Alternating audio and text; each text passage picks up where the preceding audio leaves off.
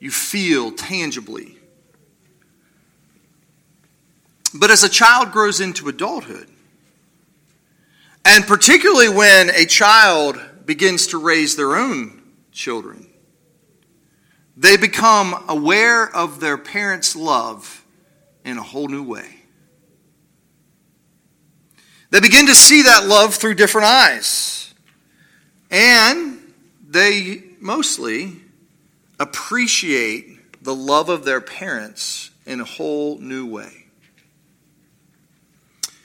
And I want to ask you today, as we begin this, this message, have you come to the place where you can see your salvation through the eyes of your Heavenly Father?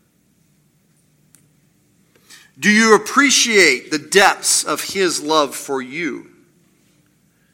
Does that love spur on your faith such that your hope in etern- of eternal life rests more in His love for you than your devotion to Him?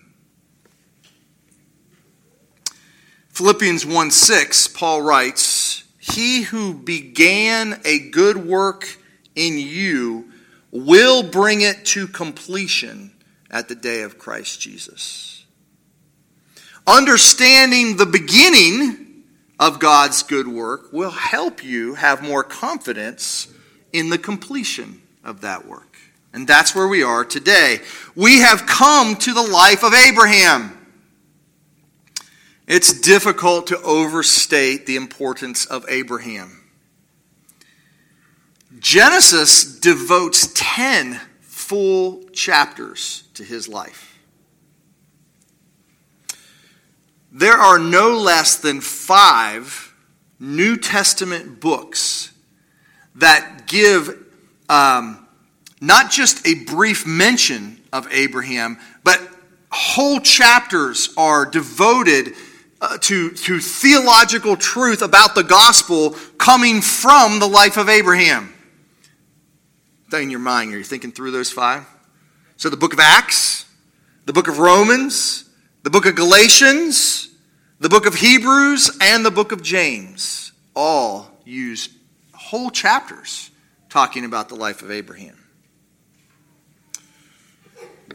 God's relationship with Abraham begins with his sovereign and gracious call. And that's what we're that's the title of today's sermon, the sovereign and gracious call of Abram. And if I flip back and forth between Abram and Abraham, I'm sorry. Kind of like Sarah and Sarai. They both get their names changed later in the story.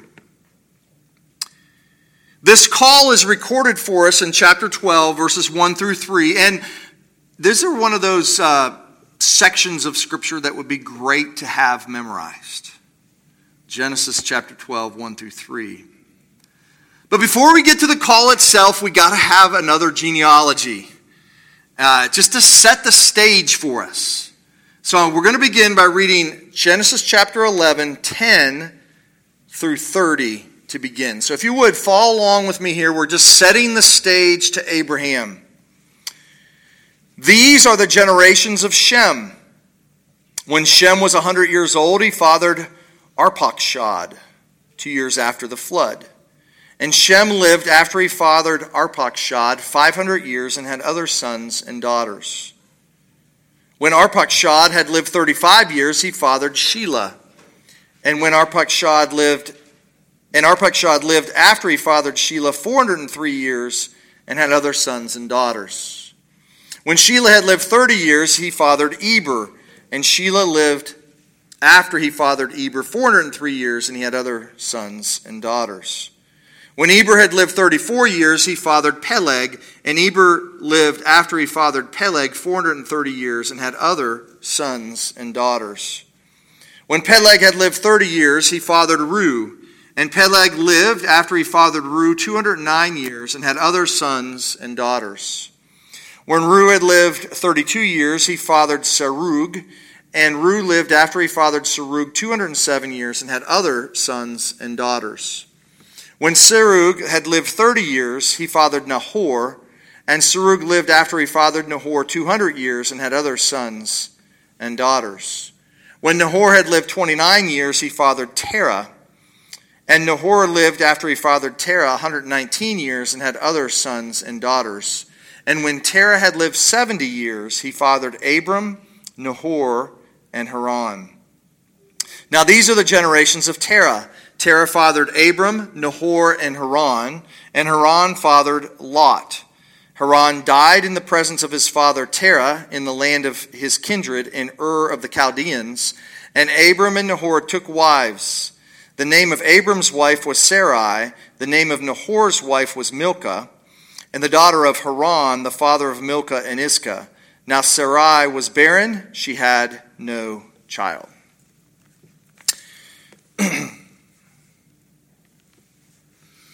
well, we know that Abram is a descendant of Shem. And we know from last week that God had declared himself to be the God of Shem. And so the calling of Abram is a working out of God's faithfulness to Shem. It is also true that the calling of Abraham is a working out of God's faithful promise to Noah. And even further back, the call of Abraham is a working out of his promise to crush the head of the seed of the serpent in Genesis 3:15. So in other words, the call of Abraham is not random from God's perspective. God's love for Abram precedes Abram. Long before Abram was pursuing God, God was pursuing Abram. That's the big picture lesson, I think, in the genealogy to connect Abram with what has gone before. It's also helpful to see in this uh, genealogy that the ages are important.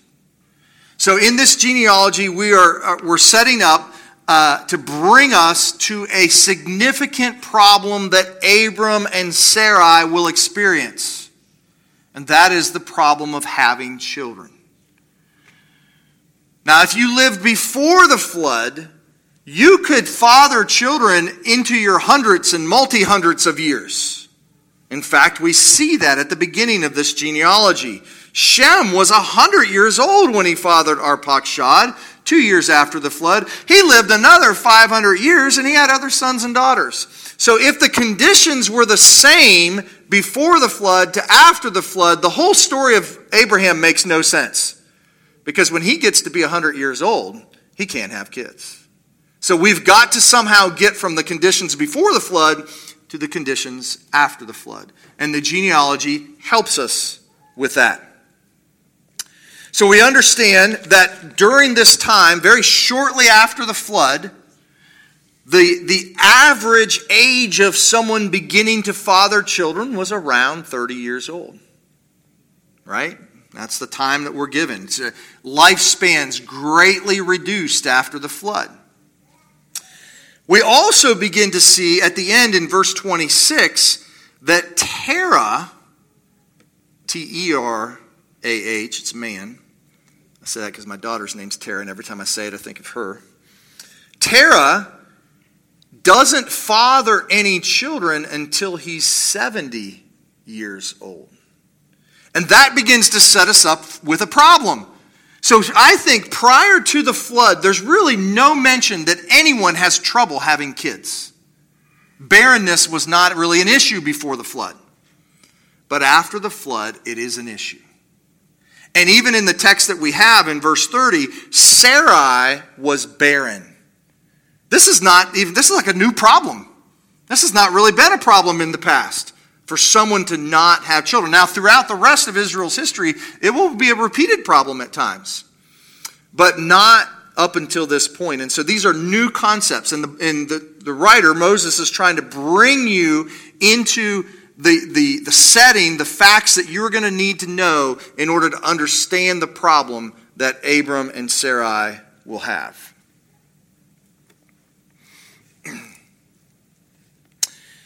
Also, in uh, uh, 28 through 30, you begin to see some of the other characters that will come out. And, and this, a lot, lot of times, if you watch a movie or you read a book, they'll introduce a character, and then later on in the story, he will come out and become important. And so that's what's happening here as well. We get Abraham's nephew, Lot, he's introduced. Uh, we learn that, that Lot's father Haran dies while they were still in Ur. Um, Nahor is important. Uh, he, whenever Isaac needs a wife, Rebecca is Nahor's granddaughter, the daughter of Bethuel. You don't need to necessarily know too, too much about that. But Bethuel is also the father of Laban. So Rebecca and Laban are brother and sister. Um, so all these, these people are being brought into the story. They're just introduced, not a whole lot told about them, but they're just there to kind of set the stage for us. Now, I'm going to read the last two verses of chapter 11 with the first three of chapter 12, uh, primarily to give context again, because I think that they go very much together. And I have, but, but the real reasons for doing this won't really become apparent until next week. So uh, I was going to make a longer sermon, and you're happy I won't do that. So, um, so just know that chapter 11, 31 through 12, 3, it does all tie together. It has, has uh, some emphasis on when does Abram receive the call, where is he, where does he go first, all these kind of things that we'll talk about more next week when we're talking about Abraham's obedience.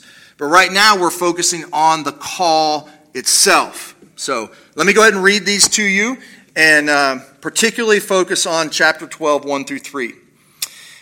Terah took Abram his son and Lot, the son of Haran, his grandson, and Sarai, his daughter in law, his son Abram's wife, and they went forth together from Ur of the Chaldeans to go into the land of Canaan. But when they came to Haran, they settled there. The days of Terah were 205 years, and Terah died in Haran. Now the Lord said to Abram, Go from your country and your kindred and your father's house to the land that I will show you, and I will make of you a great nation. And I will bless you and make your name great, so that you will be a blessing. I will bless those who bless you, and him who dishonors you I will curse. And in you all the families of the earth shall be blessed. There are three points I want you to see today. The call of Abram is based upon unconditional election. Secondly, the call demands all. And third, the call promises all. Based on unconditional election, demands all, promises all. From Abraham's perspective, or Abram's perspective, he is living his life, and out of the blue, God shows up. Abram at this time probably does not know the larger context. God does not reveal to him the first 11 chapters of Genesis at this time. For all he knows, God could be giving the same sort of call to people all over the world. Only as time goes on would Abram learn how incredibly gracious it was that he had received this call from God. God chose Abram out of his sovereign mercy. And even though that Abram fits into the godly line of Shem, it is not because of Abram's goodness that he is called. In fact, at the time of his call, Abram is worshiping false gods. We learn that particularly from Joshua 24 2. Thus says the Lord God of Israel, long ago your fathers lived beyond the Euphrates, Terah, the father of Abraham and Nahor, and they served other gods. Most likely they were worshiping the moon god, which was the popular god of that region.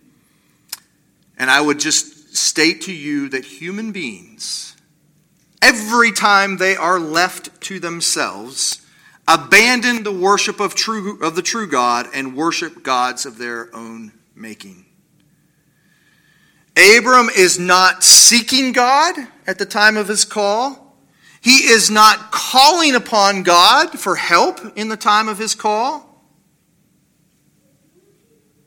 In fact, an argument can be made that there were other people in the world who were more godly than Abram. Depending how you think about Melchizedek, Melchizedek lived during this time. Also, it's very likely that Job was alive during this time. Why not choose Job? Right? The point of the story is sovereign grace based upon unconditional election.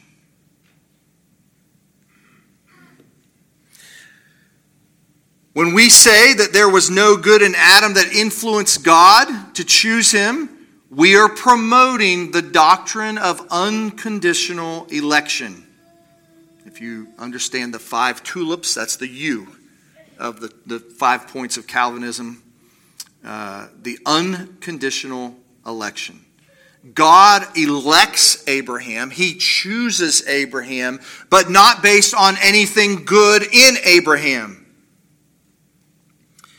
We should also see in this call that it is a personal call.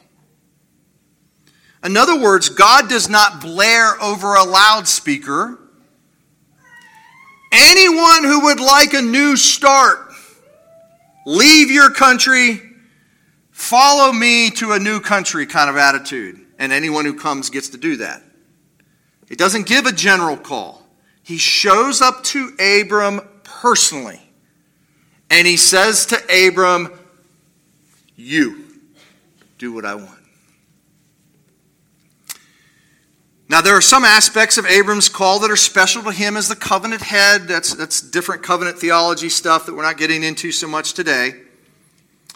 But in so much as Abram was unconditionally elected, Abram is a picture of everyone who has ever been redeemed. If you are here today and you are believing in the Lord Jesus Christ, it is only due to the unconditional election and sovereign and gracious call of God. Period. This call was motivated by God's eternal love. And it was given to Abram and to you in spite of your wickedness. God could have passed by Abraham and chosen someone else. God could have passed by you and chosen someone else.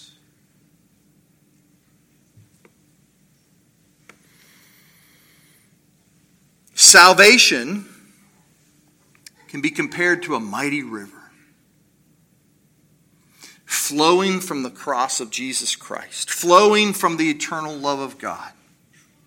And unconditional election is God taking you, lingering in the desert, and plucking you up and bringing you into his stream of salvation. That's unconditional election.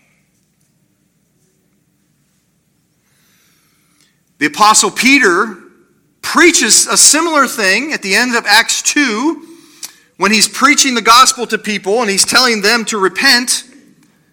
He says, The promise is for you and for your children and for all who are far off. And then he makes this wonderful statement everyone whom the Lord our God calls to himself. Who's saved? Who comes? Those the Lord calls to himself. Do you see in your own call to salvation God's omnipotent, gracious, sovereign call towards you? Or do you think that it just happened that you heard the message and you believed? Because if that's all you understand, you are missing out on God's eternal, omniscient love towards you.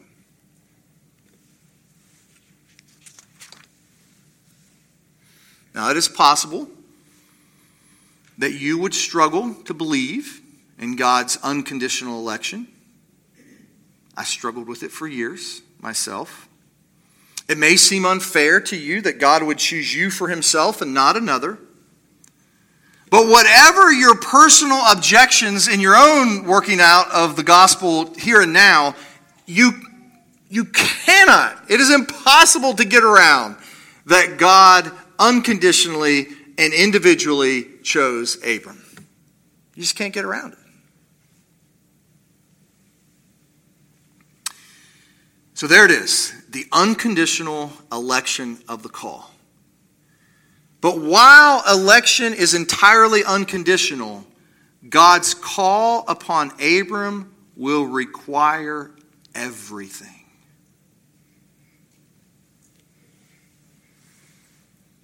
See, a lot of times we talk about unconditional election as if, like, oh, it doesn't matter what you do, you just get to heaven.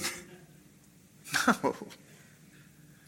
When God calls Abram, he basically says to Abraham, I get all of you. There is not one aspect of your heart and life that I do not demand to be mine. If you think that you can be saved and be relatively untouched by God's call, you are sadly mistaken. The second point is this the call of God demands all, it demands everything.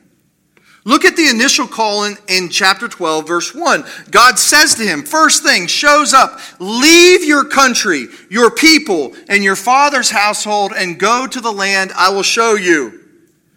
Now, if all you think that God is doing is say, let's take a trip, you can say, ah, it doesn't demand all. But if you start looking at what he's, he's actually telling him, you say, oh my goodness, he wants all. Notice the language leave is very similar to the language of marriage. Leave your father and mother and be devoted to your wife. Leave your father, your home, everything, and be mine, is the call here. God is calling Abram to himself. The depths of what will be required of Abraham are not yet laid out. In fact, it takes 10 chapters to see that all that God will require of Abraham. But the all embracing nature of the call is right here in verse 1. Abram is called to leave his country. Now, Abram is not a homeless person. He is not destitute. He has considerable wealth. Otherwise, he probably wouldn't even be able to take this journey. He is likely a man of standing in his community, and there are many good things about his country that it will be difficult for him to leave, and yet God says you must leave. God also calls Abraham to leave his people. Now, no matter where you're from, you, if you stay in an area long enough, you will develop some affinity with the people around you. You'll develop friendships. They'll build attachments. Some of those attachments will grow stronger and sweeter with time. Robin and I lived um, in our first like six years of marriage. We moved like seven times, and we made some attachments in those places, but not hardly at all. But we have been here almost 30 years, and there are strong attachments. Abram was in his 70s. He had lived in one place. You think he had attachments? You think he had friendships? You think he knew people? And God said, Up, let's go.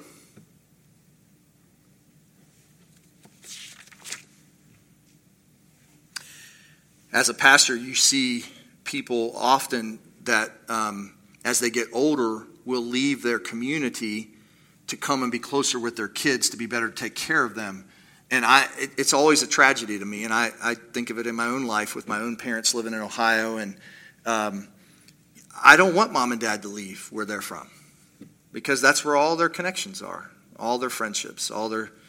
So here's God, shows up, says, Hey, I want you to leave everything. Leave Burke County, John. What is more, God also calls him to leave his own family. Now, I think when he says to leave your own family, he's doing two things. He's talking about the personal relationships of the family, but he's also talking about the religion of the family, the beliefs, the ideas. Because God is going to become his God. He's going to have to leave everything, everything that he's known before. Later on in Genesis 31, Rachel will struggle to leave her household gods. You think it was easy for Abram to do this? God in the call is saying, I want you to love me and to follow me wherever my truth takes you. I want it all. So, in this unconditional election, you're going, oh, that's really cool. On the other side, you're going, oh, my word. What does this require of me? I'm not so sure I want to be called. Jesus says something very similar in Luke 14. If anyone comes to me and does not hate his own father and mother and his wife and children and brothers and sisters, yes, even his own life, he cannot be my disciple. How about you today? Have you heard the call of God upon your life? Has He said to you, I want all of you? Have you left everything to follow him? In verse 4, not part of our text today, Abraham left as the Lord had told him. God's goal for you is not a portion of your heart. He wants it all. He doesn't want half of you. He doesn't want a third of you. He doesn't want 60%. As I think about my own resistance to give everything to God. I need to keep remembering that the call demands all. God doesn't call you and say, hey, give me a little bit of what you had. He wants all of you. Our prayer, like the hymn, should be, I surrender all. Thirdly, the call of God promises all. Verses 2 and 3 I will make of you a great nation. I will bless you and make your name great so that you will be a blessing. I will bless those who bless you, and him who dishonors you I will curse, and in, all, in you all the families of the earth shall be blessed. Now, I have to admit to you that, that it took some time before I thought that these were really cool promises. these are not the things that you just say, oh, yeah, I was, I was just thinking about how I could become a great nation. And when God says, I'll bless you, you think, oh, that's pretty cool. But what does that even mean? Over time, I have come to think better of these promises. In fact, I will try to make a case today that these promises describe everything that matters in life. They are specific, but they are also sweeping and all encompassing. Let's look at each of these promises. What is implied in making Abram a great nation? Well, many children will come and they'll have become a nation, great. But I don't really have that kind of ambition. And so I tried to try to bring this into my own thinking. One of my greatest joys in life, one of my greatest joys in life is my family. My relationship with Robin and our children. Our kids grow, have grown and they're living in two other states far away, opposite directions. But it is true that we are still united together as a family. We share a common faith, and we share a common love for one another. And when I consider the number of families that have been broken up by either the changing of faiths or just animosity, when I think of what we share as a family, it is not perfect, but it is good and is one of my greatest treasures in life. Take that beauty and expand it to a whole nation. I know it's hard to do that because you think the further you get, the less you know people. But if you could have the same intimacy, the same love, the same interaction, the, the oneness of faith, and then you expand it across the globe, that's what God's promising to Abram.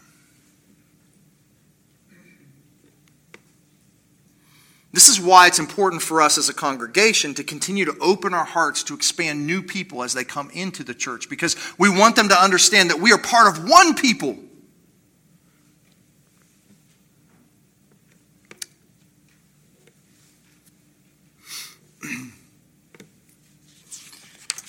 It is also true that the greatness is not just numbers, and I'll talk about that more when we get to the greatness of uh, Abraham's name. But the idea of a great nation is that they are also great in character. There's a lot of people that lived before the flood, and it wasn't a great nation. So God also promises to bless Abram. Now, the Hebrew root is Barak. Some people hear Baruch atah Adonai. It's a famous blessing that, that the Jews have. I'm sorry, I, did, I messed that up. Did you do okay with that? I wasn't even in the notes, and just, I shouldn't do that to her. Um, but the idea is a sense of kneeling. You kneel down, and someone else bestows a gift upon you. That's the idea of blessing. And in this verse, the word bless is general. There's no qualification for it. I will bless you. He could have said something like, I will bless you with kids, or I will bless you with that. But he just says, No, I will bless you. Period. General. So here's where I take this. It's consistent with the rest of Scripture. It's not just me. Whatever is considered blessing, whatever can flow from the heart of God, anything that you can possibly imagine and more is included in this promise. Prosperity, children, health, safety, security, abundance, all of it applies. Now, I know we're going to get to this over time well, it doesn't look like it's fulfilled that way. I know we're going to get to that in the weeks to come. But right now, just hear the all encompassing nature. I will bless you. This is not just Peter saying, I'm going to bless you. It is, it is the God of the universe saying, I will bless you. So, as great as God is, that's how great the blessing is. Okay? Jesus said something similar when he said to people, I have come that they might have life and might have it abundantly.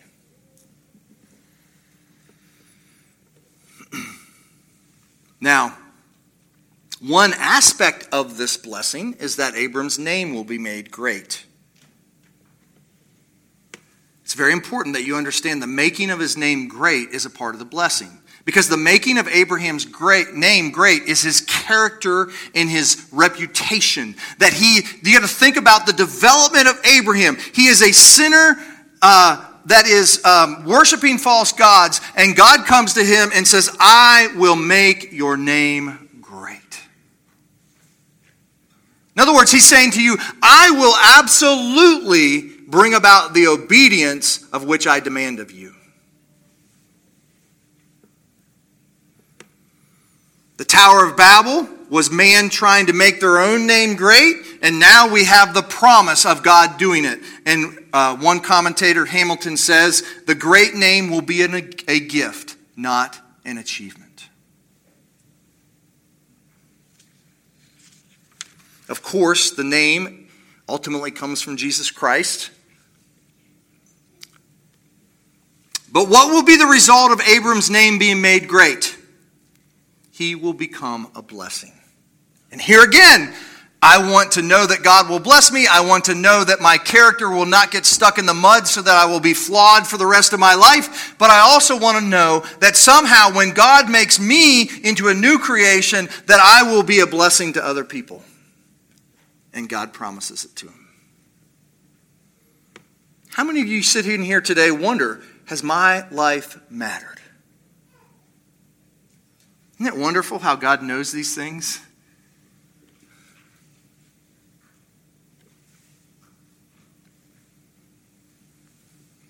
Then God says that He will bless those who bless you and curse those who curse you. In a minimum, this is a protection. God is protecting Abram. But I think it's more than that. I think he's basically saying to Abram, I'm going to bless other people, but I'm only going to do it through you.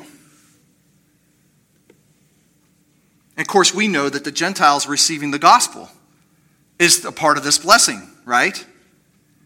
But it's through Abraham, it's through this promise that this is coming to be. And of course, Abram will spend his whole life going, God, I don't see the promise being fulfilled. Right? I mean, that's going to be the struggle his whole life. But this unconditional, all encompassing promises of God, if you don't get this part of it, the rest of the story makes no sense.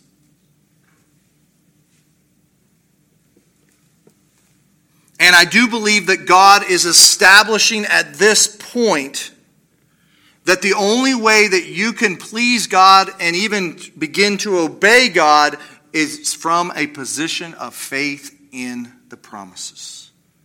Faith in the promises. It's always the foundation. Abram has to believe, he has to cling to that these promises will not go unfulfilled because God is faithful to his promises. That's the point of it all. He is faithful to keep his word, and he is powerful enough to keep that word. So here we are to the conclusion for us today. You are called to believe God's promises. In Christ Jesus, He has promised everything to you. All of God's promises are yes and amen in Christ. There is not one that will not be fulfilled to you, His people. You are called into a river of God's eternal blessing. That's what the call of God is. You didn't get any, you didn't do anything to get called by this. I'm not just talking about the outward external call of preaching the gospel. I'm talking about when God calls you to himself. It is an unconditional call that he has not given to everyone. It is based upon his unconditional election. That is what happens when you have been brought into salvation.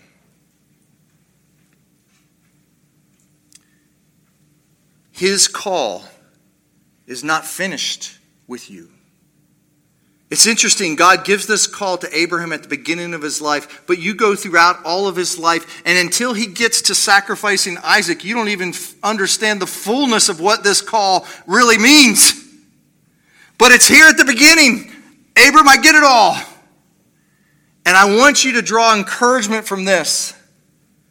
We all struggle to give ourselves to God. Your pastor struggles to give everything to God. It is the call of God that is pulling you up to absolute devotion to Him. And for one, I am thankful that He will not stop calling me until He has all of me.